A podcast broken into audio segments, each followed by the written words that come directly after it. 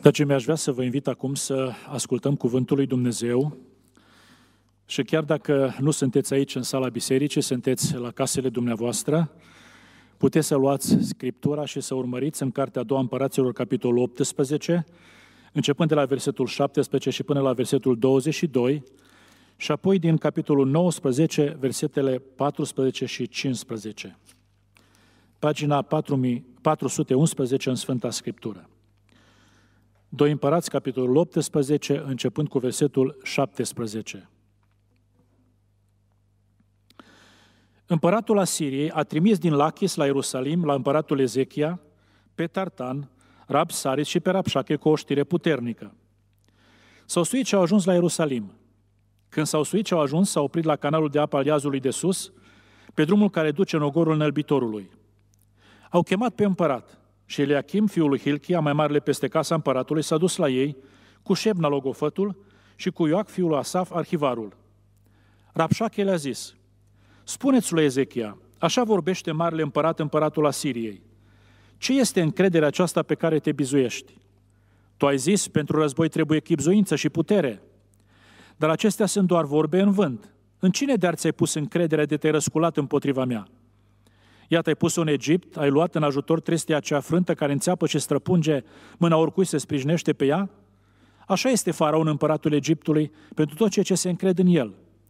Poate că îmi vei spune, în Domnul Dumnezeul nostru ne încredem. Dar nu este el acela ale cărui înălțim și altarele a îndepărtat Ezechia, zicând lui Iuda și Ierusalimului, să vă închinați înainte altarului acestuia la Ierusalim? Capitolul 19, versetul 14 și 15. Ezechia a luat scrisoarea din mâna solor și a citit-o. Apoi s-a suit în casa Domnului și a întins-o înaintea Domnului, căruia a făcut următoarea rugăciune. Doamne Dumnezeul lui Israel, care șezi pe Heruvim, Tu ești singurul Dumnezeu al tuturor împărăților pământului. Tu ai făcut cerurile și pământul. Amin. Dragii mei, frați și surori, duminica trecută am spus în locul acesta că tot ceea ce se întâmplă aici, pe planeta Pământ în această vreme, m-a făcut să mă frământ și să-mi pun niște întrebări. Una dintre întrebările care m-a frământat și pe care mi-am pus-o destul de frecvent și am încercat să găsesc răspunsuri este următoarea. Ce aș putea învăța din tot ceea ce se întâmplă în această vreme pe pământ? Aș putea să trag niște învățături spirituale? Niște lecții spirituale?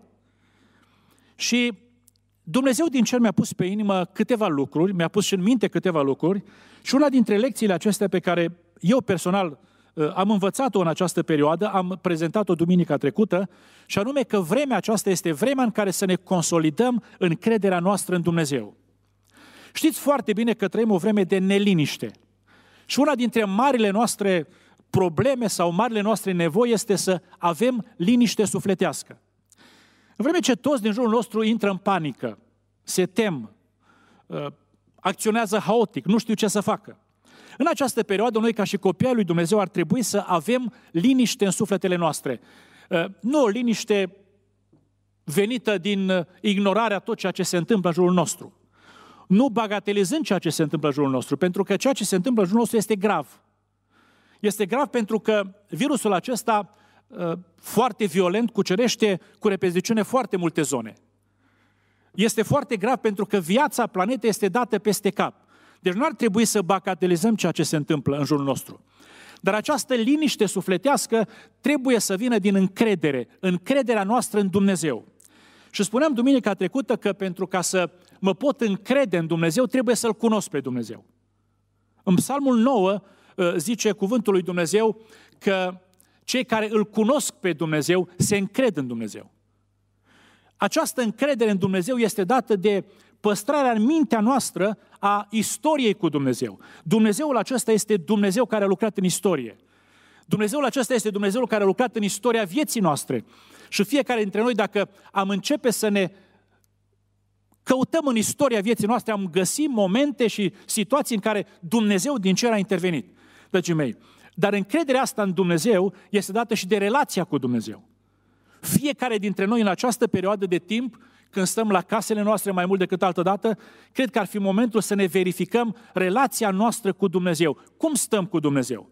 În Psalmul 143 autorul psalmului zicea, Tu ești Dumnezeul meu. Adică sunt într-o relație cu tine. Dragii mei, încrederea asta în Dumnezeu nu este doar o declarație.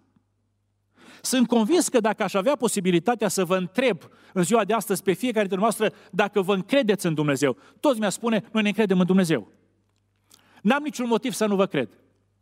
Dar încrederea în Dumnezeu este mai mult decât o declarație, este ceva care se trăiește practic.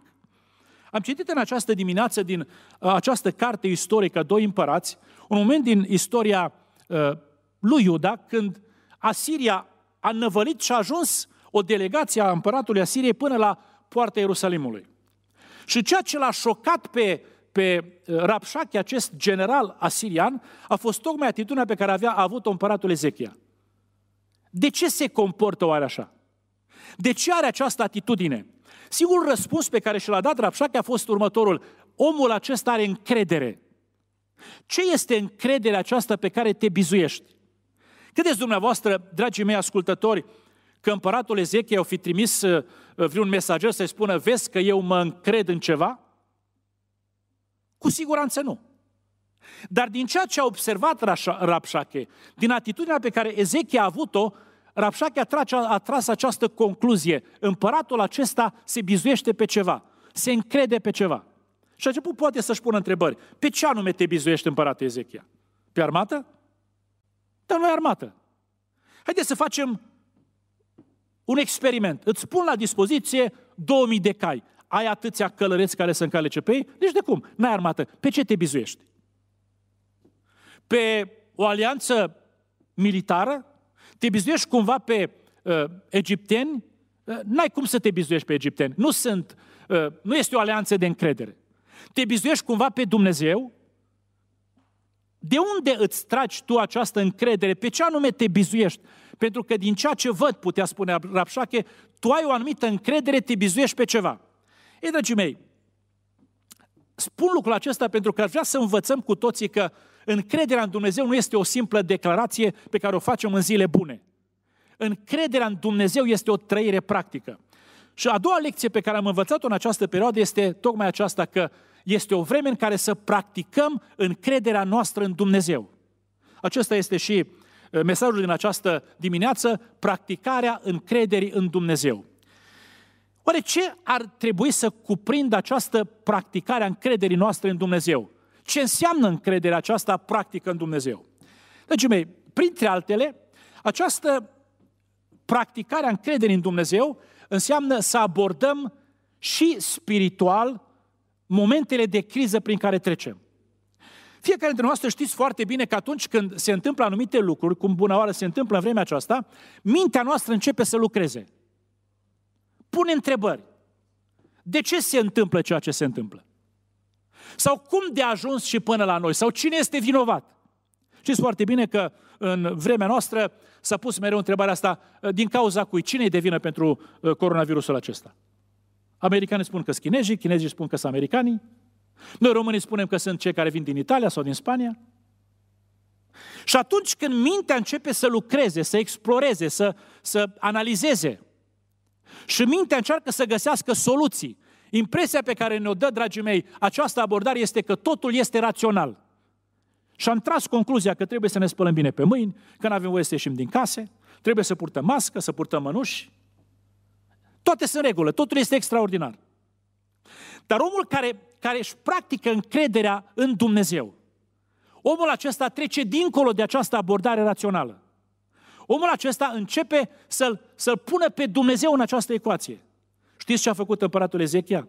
Credeți că el nu s-a gândit cum ar putea să, să îi se împotrivească împăratul Asiriei? Ca și împărat care Încerca să-și numere soldații, să vadă ce strategie ar putea să aplice. Credeți că nu și-a pus din punct de vedere rațional, n-a abordat din punct de vedere rațional această problemă prin care trecea el? Cu siguranță da. Dar omul acesta, dragii mei, a trecut într-o altă fază și a pus în practică încrederea lui în Dumnezeu. Dacă citiți, citiți cu atenție istoria lui numai de aici de unde am citit în această dimineață, veți descoperi că undeva mai la începutul, începutul istoriei împărăției lui, omul acesta a abordat rațional.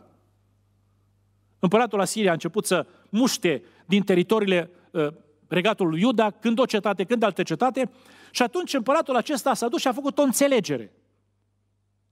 Și a spus, depărtează-te de la mine, voi face tot ce vrei tu să fac. Voi plăti cât trebuie să plătesc. Și a luat argint din casa lui, a luat argint din casa uh, lui Dumnezeu. Dar acum omul ăsta începe să-și practice încrederea în Dumnezeu. Îl pune pe Dumnezeu în ecuație. Și cum înțelegem că își pune omul ăsta încrederea în Dumnezeu în mod practic? Știți cum? Începe să se roage. S-a dus la casa lui Dumnezeu și a început să se roage.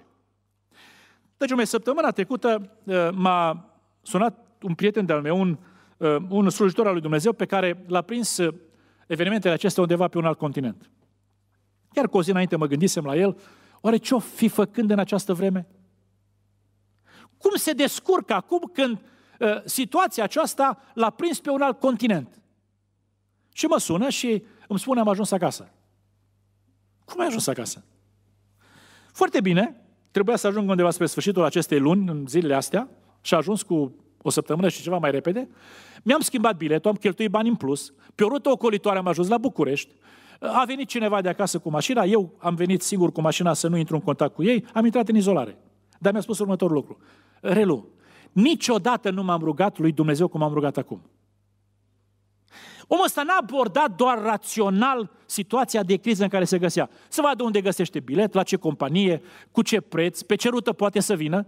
Și omul ăsta l-a implicat pe Dumnezeu. Niciodată nu m-am rugat cum m-am rugat de data asta. Și spunea el, Dumnezeu m-a ajuns, m-a ajutat să ajung acasă.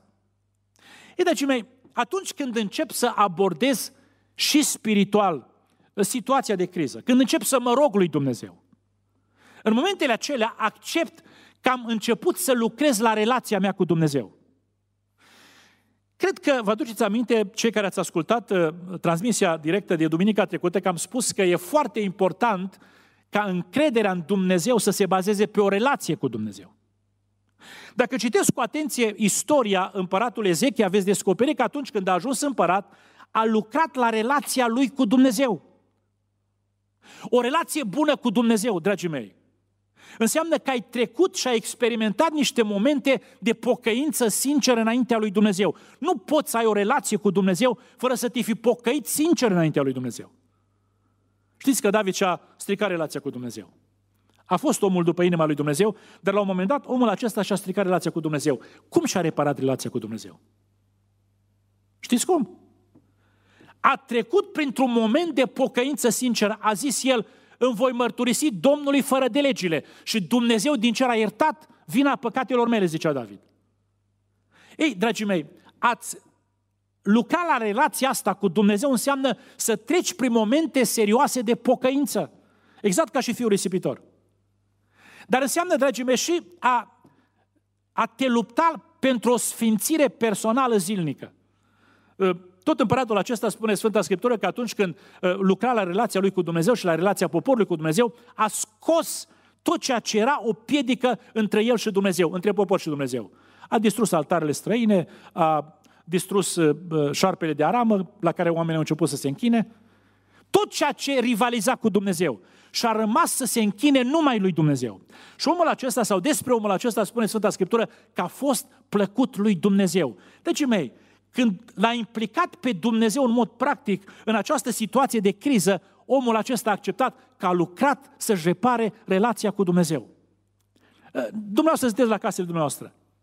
Sunt convins că în aceste momente uh, care determină teamă, panică poate la alții, încercăm să abordăm și spiritual această situație de criză.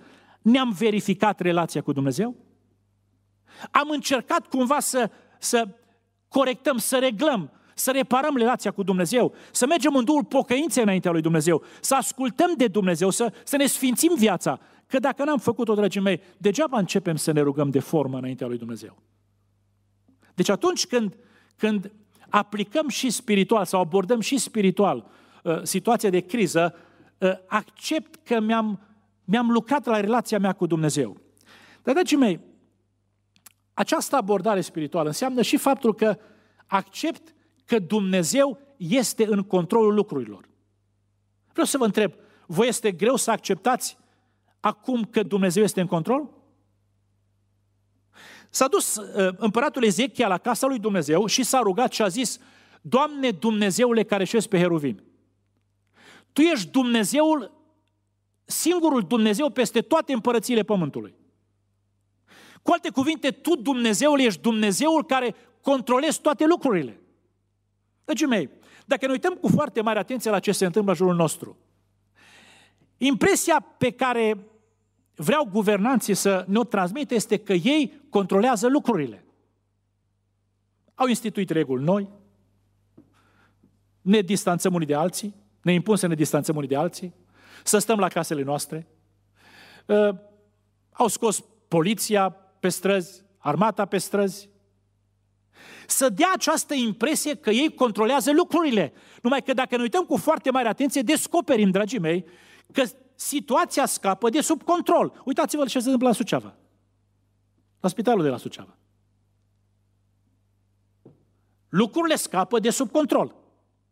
Ei, dar atunci când, când îl pun pe Dumnezeu în această ecuație, accept de fapt că Dumnezeu controlează. Și dragii mei, nu pot să accept rațional că Dumnezeu controlează lucrurile când văd ce se întâmplă în dreapta sau în stânga, când rapoartele de fiecare zi ne spun că uh, se înmulțesc cei care sunt contaminați sau chiar crește numărul morților. Dumnezeu controlează? Chiar credeți că Dumnezeu controlează? Pot să accept doar prin credință că Dumnezeu controlează lucrurile. Și de ce? Pentru că uneori Dumnezeu controlează în modul cel mai obișnuit lucrurile. Nu ieși din comun, nu, nu un chim miraculos. Haideți să vă dau un exemplu.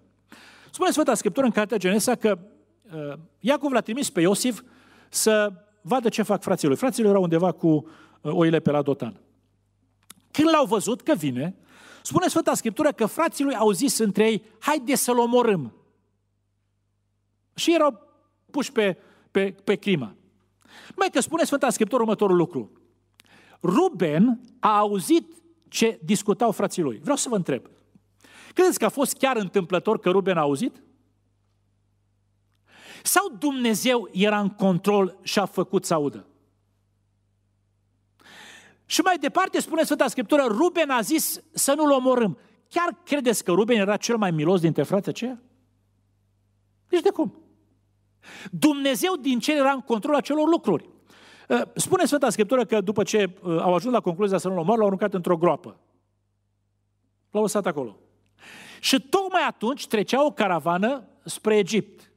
Vreau să vă întreb, credeți că a fost întâmplător că trecea tocmai atunci? Sau Dumnezeu din cer era în controlul a ceea ce se întâmplă acolo, în controlul acelei împrejurări prin care trecea Iosif? Sunt convins că Dumnezeu din cer era în control. Atunci când îl implic pe Dumnezeu în, în uh, crizele prin care trecem noi ca oameni, dragii mei, accept că Dumnezeu este Cel care controlează lucrurile. Dar mai mult decât atât, accept și că Dumnezeu are planurile Lui. Acum, dacă mă întrebați ce planuri ar putea să aibă Dumnezeu cu tot ce se întâmplă în vremea aceasta, n-aș putea să vă spun. Dar sunt convins că tot ceea ce se întâmplă pe planeta Pământ poate folosi Dumnezeu pentru planurile Lui. Dumneavoastră credeți lucrul acesta? Vă duc la același exemplu uh, de care, despre care v-am spus ceva mai înainte despre Iosif uh, din Cartea Genesei.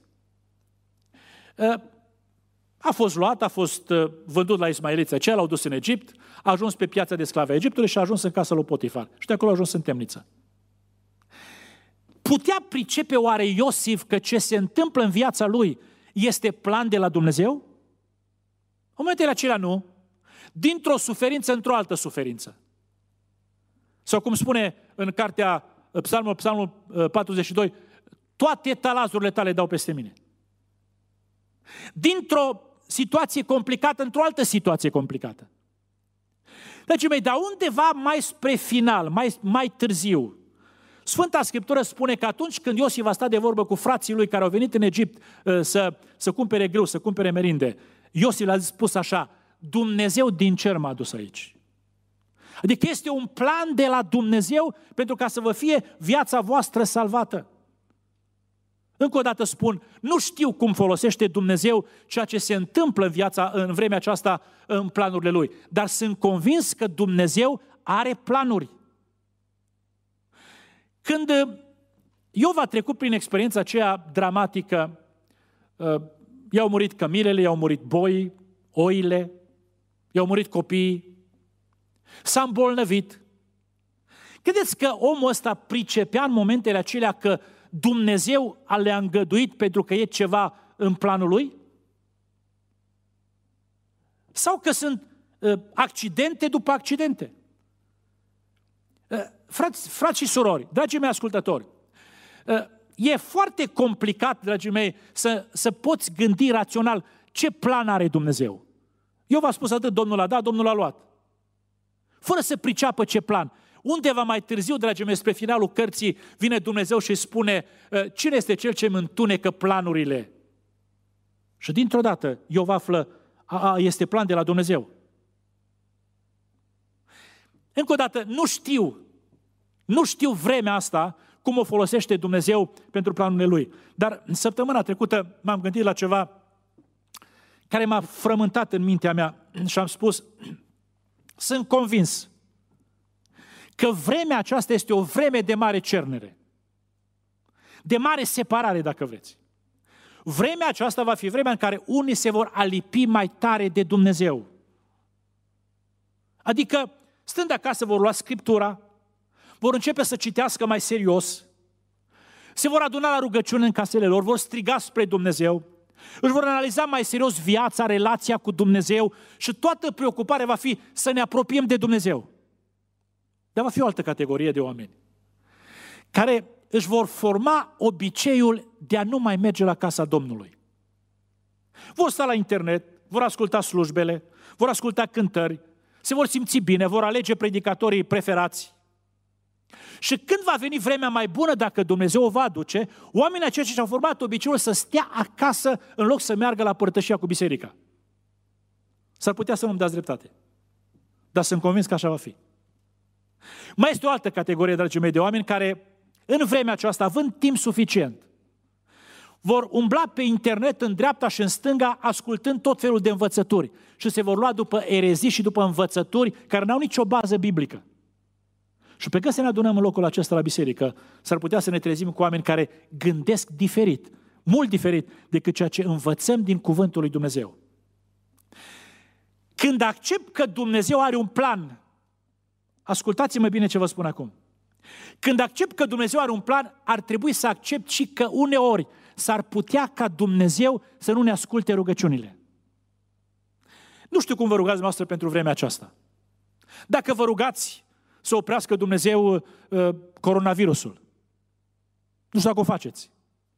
Nu știu dacă vă rugați Dumnezeu să ne ferească de foamete sau de alte crize, nu știu, sau de șomaj, sau nu știu de ce. Dar vreau să vă spun că atunci când acceptăm că Dumnezeu are planul Lui, trebuie să accept că s-ar putea uneori Dumnezeu să nu răspundă rugăciunilor noastre. Haideți să vă dau niște exemple din Biblie. Știți că Domnul Iisus Hristos a dus în grădina Ghețiman și a zis, Tată, avea în față parul acela, știa toată suferința, tot ceea ce urma să se întâmple. Și a zis, Tată, dacă este cu putință, fă să treacă de la mine parul acesta. Vreau să vă întreb, a făcut Dumnezeu să treacă paharul? Cu siguranță nu. Oare de ce? Pentru că Dumnezeu din cer avea un plan. Și planul lui Dumnezeu era ca Domnul Iisus Hristos să bea paharul acesta, să ajungă la cruce, să fie jertfa de ispășire pentru păcatele noastre. Și Dumnezeu Tatăl din cer, pentru că avea planul acesta, n-a ascultat rugăciunea să treacă paharul. Vă dau un alt exemplu. Spune Apostolul Pavel, să scrie Apostolul Pavel, despre experiența lui, că Dumnezeu a pus un țepuș. Și spunea el, de trei ori l-am rugat pe Dumnezeu să mi ia. Și vreau să vă întreb, l-a luat Dumnezeu? Nu, nu l-a luat Dumnezeu pentru că undeva în planul lui Dumnezeu, Dumnezeu vroia cu țepușul acesta să-l țină pe Pavel într-o stare de umilire, de smerire, dacă vreți, înaintea lui Dumnezeu. Să nu cumva să se îngânfe, să cadă de la credință. Atunci când îl implic pe Dumnezeu, când, când îmi dau seama că trebuie să mă gândesc și spiritual la situația de criză, trebuie să accept că Dumnezeu este în control, că Dumnezeu are un plan, dar și că Dumnezeu are soluții. Știți care este marea problemă pe care o avem noi ca oameni în această vreme? că nu avem soluții la situația în care ne găsim. Nu există vaccin, nu există o schemă de tratament unitară. Într-un oraș, într-un spital se tratează într-un fel, în alt spital se tratează altfel. Nu avem soluții încă. Și sperăm că cine știe până când, până la toamnă, până anul viitor, ceva soluții se vor găsi. Dar când mă gândesc la Dumnezeu care controlează toate lucrurile, la Dumnezeu care stăpânește peste toate lucrurile, trebuie să accept că Dumnezeu are soluții, chiar și pentru coronavirus. Nu știu cum, cum le va aplica Dumnezeu. Dar învăț din Sfânta Scriptură că situațiile complicate de viață au avut soluții în Dumnezeu. Știți când împăratul ăsta se uita la, la armata care, care venea spre cetate. Asculta ceea ce spune Rapșache. Se uita la istorie, la ce au făcut asirienii pe unde au trecut. Omul acesta își putea zice, nu-i nicio scăpare, nicio soluție. Numai că omul ăsta a aflat că Dumnezeu are soluții. Și profetul Isaia a trimis mesajul acesta și a zis, nu te înspăimânta. O să-l fac ca la auzirea unei vești să plece, să se întoarcă în țara lui. Așa s-a întâmplat. Pentru că Dumnezeu are soluții. În Cartea a doua împăraților, pe la capitolul 4, este uh, consemnată istoria unei văduve. Avea doi feciori. I-a murit bărbatul, a rămas săracă, lipită pământului. Și cu datorii. Și spune Sfânta Scriptură că în această situație complicată, când, când oamenii de la care bărbatul ei luase bani împrumut, au venit să ceară datoria, să plătească datoria s-a gândit la Dumnezeu și să-L implice pe Dumnezeu, ducându-se la profetul Elisei și spunându-i toată povestea ei. Ce soluție poate să aibă Dumnezeu într-o asemenea situație complicată? Credeți într-un Dumnezeu al soluțiilor miraculoase? Credeți într-un Dumnezeu care, acolo unde noi zicem, nu ne putem descurca, Dumnezeu poate să vină cu soluții? Ă, profetul Elisei a întrebat-o următorul lucru zicând, ce ai acasă? Și a zis ea, puținul de lemn. Dar ce faci cu puținul de lemn? Du-te acasă, ia vase de la vecine, toarnă un de lemn, îl vinzi, plătești datoria și îți mai rămâne să trăiești. Pentru că Dumnezeu este Dumnezeul care are soluții. Deci, dragii mei, atunci când ne punem în practică încrederea noastră în Dumnezeu, trebuie să înțelegem că trebuie să abordăm și din punct de vedere spiritual situațiile de criză. Al doilea lucru, atunci când ne practicăm, ne punem în practică încrederea noastră în Dumnezeu, trebuie să avem o atitudine plină de curaj, de îndrăsneală. Împăratul acesta, Ezechia, și poate asta l-a surprins pe Rapșache, stătea în fața unui imperiu cu atitudine curajoasă. De unde îi se trăgea această atitudine curajoasă? Nu cumva de la încrederea în Dumnezeu? Că nu se putea baza, spuneam ceva mai înainte, nici pe armată, nu se putea baza nici pe alianțe militare, se putea baza pe Dumnezeu. Și când s-a bazat pe Dumnezeu, Ezechia a stat curajos în fața lui Rapșache și în fața împăratului Asiriei. Noi suntem într-o situație foarte complicată. Și am putea noi, ca și oameni ai lui Dumnezeu, care ne punem în practică încrederea în Dumnezeu, să arătăm celor din jur că suntem curajoși? Ar trebui să facem lucrul acesta? Să nu ne temem? Să fim curajoși? Dragii mei, vreau să vă spun că atunci când arătăm această atitudine curajoasă, asta nu înseamnă, dragii mei, că atunci când suntem curajoși, ignorăm realitatea. Știți ce a spus Ezechia în rugăciunea lui? Ascultați. Este adevărat că împărații Asiriei au nimicit neamurile. Nu vreau să ignor, a zis Ezechia înaintea lui Dumnezeu, nu vreau să mă rup de realitate. Nu vreau să ignor evidențele. Așa este Dumnezeule. Este adevărat că asta este realitatea. Au nimicit neamurile. Acum, vreau să vă întreb, este adevărat acest virus face ravagii? E adevărat sau nu e adevărat? Sigur că e adevărat. Nu putem să ignorăm asta. După cum, dragii mei, uh, Petru nu putea să ignore faptul că valurile veneau spre el.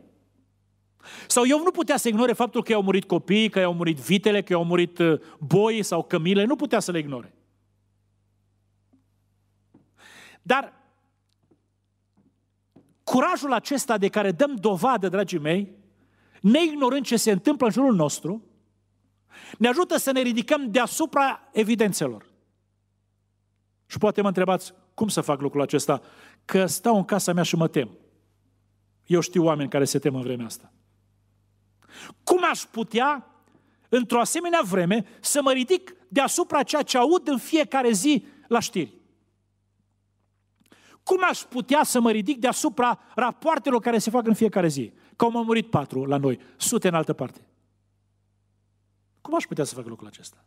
Știți cum? Apelând la Dumnezeu și bizuindu-mă pe cuvântul lui Dumnezeu.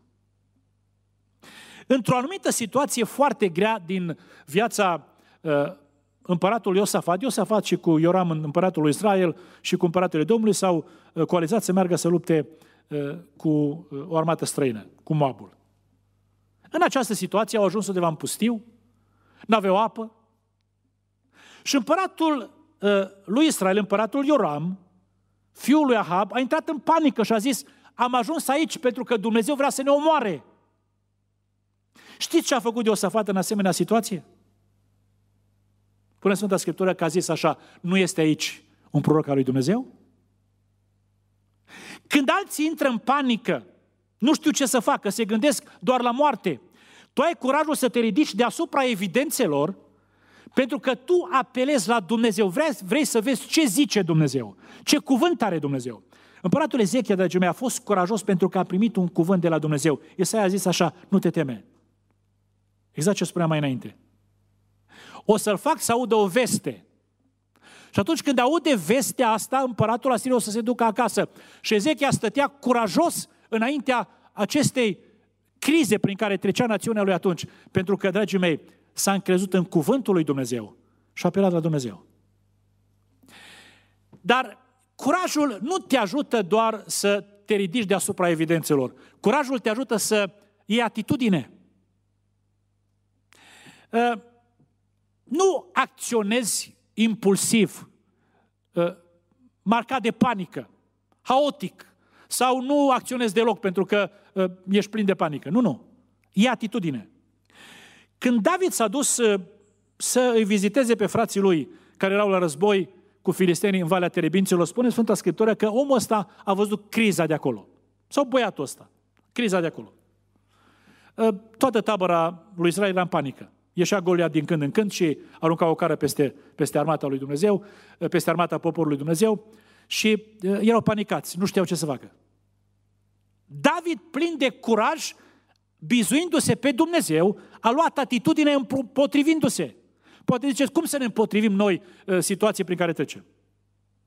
Poate sunt acasă este un fel de a ne împotrivi. Poate a ne dezinfecta bine un semn de a ne împotrivi. A asculta de diferite reguli înseamnă, înseamnă a ne împotrivi. Dar David n-a luat atitudine doar împotrivindu-se și zicând, eu mă duc să mă bat, mă duc să mă lupt. David a luat atitudine încercând să ajute. David nu era acolo soldat pe câmpul de bătaie. El nu s-a dus acolo să se lupte. El s-a dus să-și vadă frații să vină acasă. Dar când a văzut că este nevoie, omul acesta a zis, eu mă duc să mă bat cu Goliat. Vreau să vă întreb, în vremea aceasta, dragii mei, când e panică în jur și când este lipsă, poate, într-o familie de oameni în vârstă, avem curajul să luăm atitudine implicându-ne și ajutând? Ar trebui să o facem. Sau nu ar trebui să facem lucrul acesta? Practicarea încrederii în Dumnezeu înseamnă să am curaj, să acționez cu îndrăzneală, cu curaj. Și atât de mare și de puternic trebuie să fie curajul acesta încât să inspir și pe alții. Spune Sfânta Scriptură aici, în pasajul acesta, că uh, împăratul Ezechia a zis poporului, orice veți auzi că va spune Rapșache sau delegația asta, să tăceți. Și el a tăcut. Și tot poporul acesta, zice Sfânta Scriptură, n-a răspuns nimic pentru că împăratul a dat porunca asta, dacă vreți, i-a inspirat să se poarte așa. N-au răspuns nici la batjocură, n-au răspuns nici, nici la promisiunile că o să, iau, o să vă iau să vă duc într-o țară unde o să vă fie bine. N-au răspuns uh, nici la nimic ce a spus Rapșache. Au stat înaintea acestei amenințări, dragii mei, cu curajul pe care li l-a inspirat uh, Ezechia. În Cartea Judecător spune Sfânta Scriptură că uh, Madian a năvărit peste, peste țara lui Israel, Dumnezeu l-a luat pe Gedeon și l-a trimis să se bată cu Madian. Și spune Sfânta Scriptură în capitolul 7 că omul acesta, chemat de Dumnezeu, care avea lângă el doar 300 de oameni cu care trebuia să se bată cu o armată numeroasă, a zis la un moment dat așa, uitați-vă la mine. Uitați-vă la mine. Când voi suna din trâmbiță, sunați din trâmbiță. Pe lângă toată tabăra asta sunați din trâmbiță și spuneți așa, sabia Domnului și sabia lui Chedeon, faceți ca mine. Eu vreau să vă întreb, dragii mei ascultători, câți dintre noastre, acolo unde sunteți la casă noastră, puteți zice celor din casă, faceți ca mine? Rugați-vă cum mă rog eu. Citiți cum citesc eu. Fiți curajoși cum sunt eu. Aveți îndrăzneala să inspirați pe cei din casă spunându-le, faceți ca mine? Deci, dragii mei, al doilea lucru care ține de practicarea uh, încrederii noastre în Dumnezeu este această atitudine de curaj. În modul cel mai practic, vizibil, să ne purtăm cu curaj. Și în al treilea rând, și cu asta vreau să închei, dragii mei, atunci când ne practicăm încrederea noastră în Dumnezeu, trebuie să mobilizăm la rugăciune. Spune Sfânta Scriptură aici că împăratul Ezechia s-a dus și s-a rugat. Dar nu s-a rugat doar el. Și spune Sfânta Scriptură că Ezechia a zis lui Isaia, roagă-te și tu. Cred că ați observat foarte bine că în situațiile de criză, în situații speciale, se face mobilizare. Dacă este război, se face mobilizarea uh, oamenilor care să se uh, implice în războiul respectiv. Dacă este pandemie, ca acum se face mobilizarea cadrelor medicale, uh, a materialelor, a polițiștilor. Când este vorba de criza prin care trecem noi acum, dragii mei, și când ne punem în practică încrederea în Dumnezeu, trebuie să avem capacitatea să mobilizăm la rugăciune. Pe cine să mobilizez la rugăciune? Vreau să vă întreb dacă în această perioadă de când e pandemia asta, ați reușit să mobilizați pe cineva la rugăciune? Pe cine să mobilizez la rugăciune? Știți pe cine? Pe oameni care sunt aproape de Dumnezeu. Vreau să vă întreb, credeți că Isa era un om aproape de Dumnezeu? Cu siguranță da.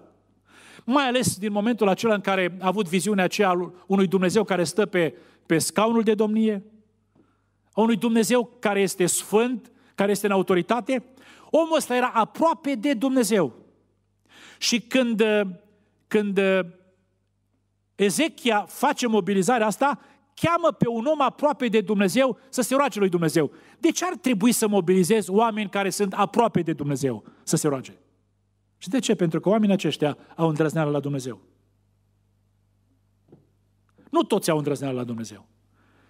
Când Petru i-a spus lui Simon, Simon Magul, în Cartea Faptele Apostolului, capitolul 8, să se roage lui Dumnezeu, să se pocăiască, Simon a zis, rugați-vă voi pentru mine. Oamenii care sunt aproape de Dumnezeu au îndrăsneală să vină la Dumnezeu. Oamenii care sunt aproape de Domnul Isus Hristos au îndrăsneală să vină la Domnul Isus Hristos. Și nu doar că au îndrăsneală, oamenii aceștia au acces la Dumnezeu. Dumnezeu ascultă rugăciunea lor făcută după planul și după voia lui Dumnezeu. Din cauza asta trebuie să, să uh, mobilizez oameni care, care sunt aproape de Dumnezeu. Au acces la Dumnezeu. Dar mobilizez la rugăciune oameni care sunt apropiați. Uh, Isaia nu era departe, nu, nu era departe de împăratul Ezechia. Isaia era unul dintre apropiații împăratul Ezechia. După, după cum Petru, Iacob și Ioan erau apropiații Domnului Isus.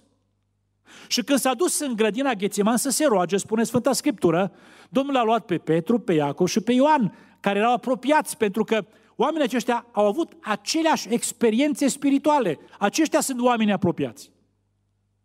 Spune Sfânta Scriptură că după ce împăratul din Babilon a dat uh, decretul acela să fie omorâți toți înțelepții pentru că nu puteau să-i satisfacă pretențiile, adică să-i spună visul, să-i dea tâlcuirea visului, Daniel s-a dus la uh, Shadrach, Meșac și Abednego.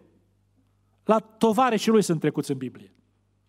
Și le-a spus să se roage lui Dumnezeu. Ei vreau să vă întreb, de ce s-a dus la oamenii aceștia? Credeți că nu mai erau alți iudei pe acolo? Oamenii aceștia erau apropiații, apropiații lui. Cu oamenii aceștia el a avut experiențe spirituale atunci când erau în școala din Babilon. Atunci când uh, trebuia să respecte regulile din școală, să mănânce ce le se punea în față, adus de la masa împăratului, unde uh, lucrurile erau, sau mâncarea respectivă era închinată zeilor. Omul ăsta s-a hotărât să nu se spurce și a rugat să fie pus la test 10 zile. Și 10 zile Dumnezeu i-a făcut să arate mai bine decât ceilalți. Erau tovară și lui. Pe câți dintre cei din casele dumneavoastră ați reușit să-i mobilizați la rugăciune? Sau pe câți din afara caselor dumneavoastră ați reușit să-i mobilizați la rugăciune? Credeți că este vremea să ne rugăm serios lui Dumnezeu? Când mobilizezi pe alții la rugăciune, arăți că tu crezi în puterea uh, unității în rugăciune. Este putere în rugăciune. Am auzit recent pe cineva care este foarte gustat, uh, un predicator care e foarte gustat în vremea aceasta, chiar foarte, foarte căutat de foarte mulți tineri, chiar din biserica noastră, care încerca cumva să ironizeze sau chiar să-și bată joc de mobilizarea asta la rugăciune, să ne rugăm împreună. Ce e asta, zicea el? Rugăciunea este între tine și Dumnezeu. Ori, dragii mei, Sfânta Scriptură ne învață că sunt situații în care trebuie să ne mobilizăm la rugăciune. Dacă doi se vor învoi pe pământ să ceară un lucru, zicea Domnul Iisus Hristos, lucrul acela le va fi dat. Sau când uh, Mardoheu era în, uh, în pericol și când uh, toți iudeii din, din regatul acela erau în pericol, spune Sfânta Scriptură că este era zis așa, eu postesc cu slujicele mele și postiți voi. Ne unim la post și a treia zi, în ciuda legii, mă voi duce la împăratul. Ea a crezut că există putere în această unitate, în post, dacă vreți, rugăciune înaintea lui Dumnezeu. De aceea, în modul cel mai practic, în această vreme, dragii mei, când suntem în criză, vremea asta ar trebui să mă învețe să-mi practic încrederea mea în Dumnezeu. Și să-mi pun în practică această încredere în Dumnezeu, abordând și din punct de vedere spiritual situația de criză, nu doar rațional.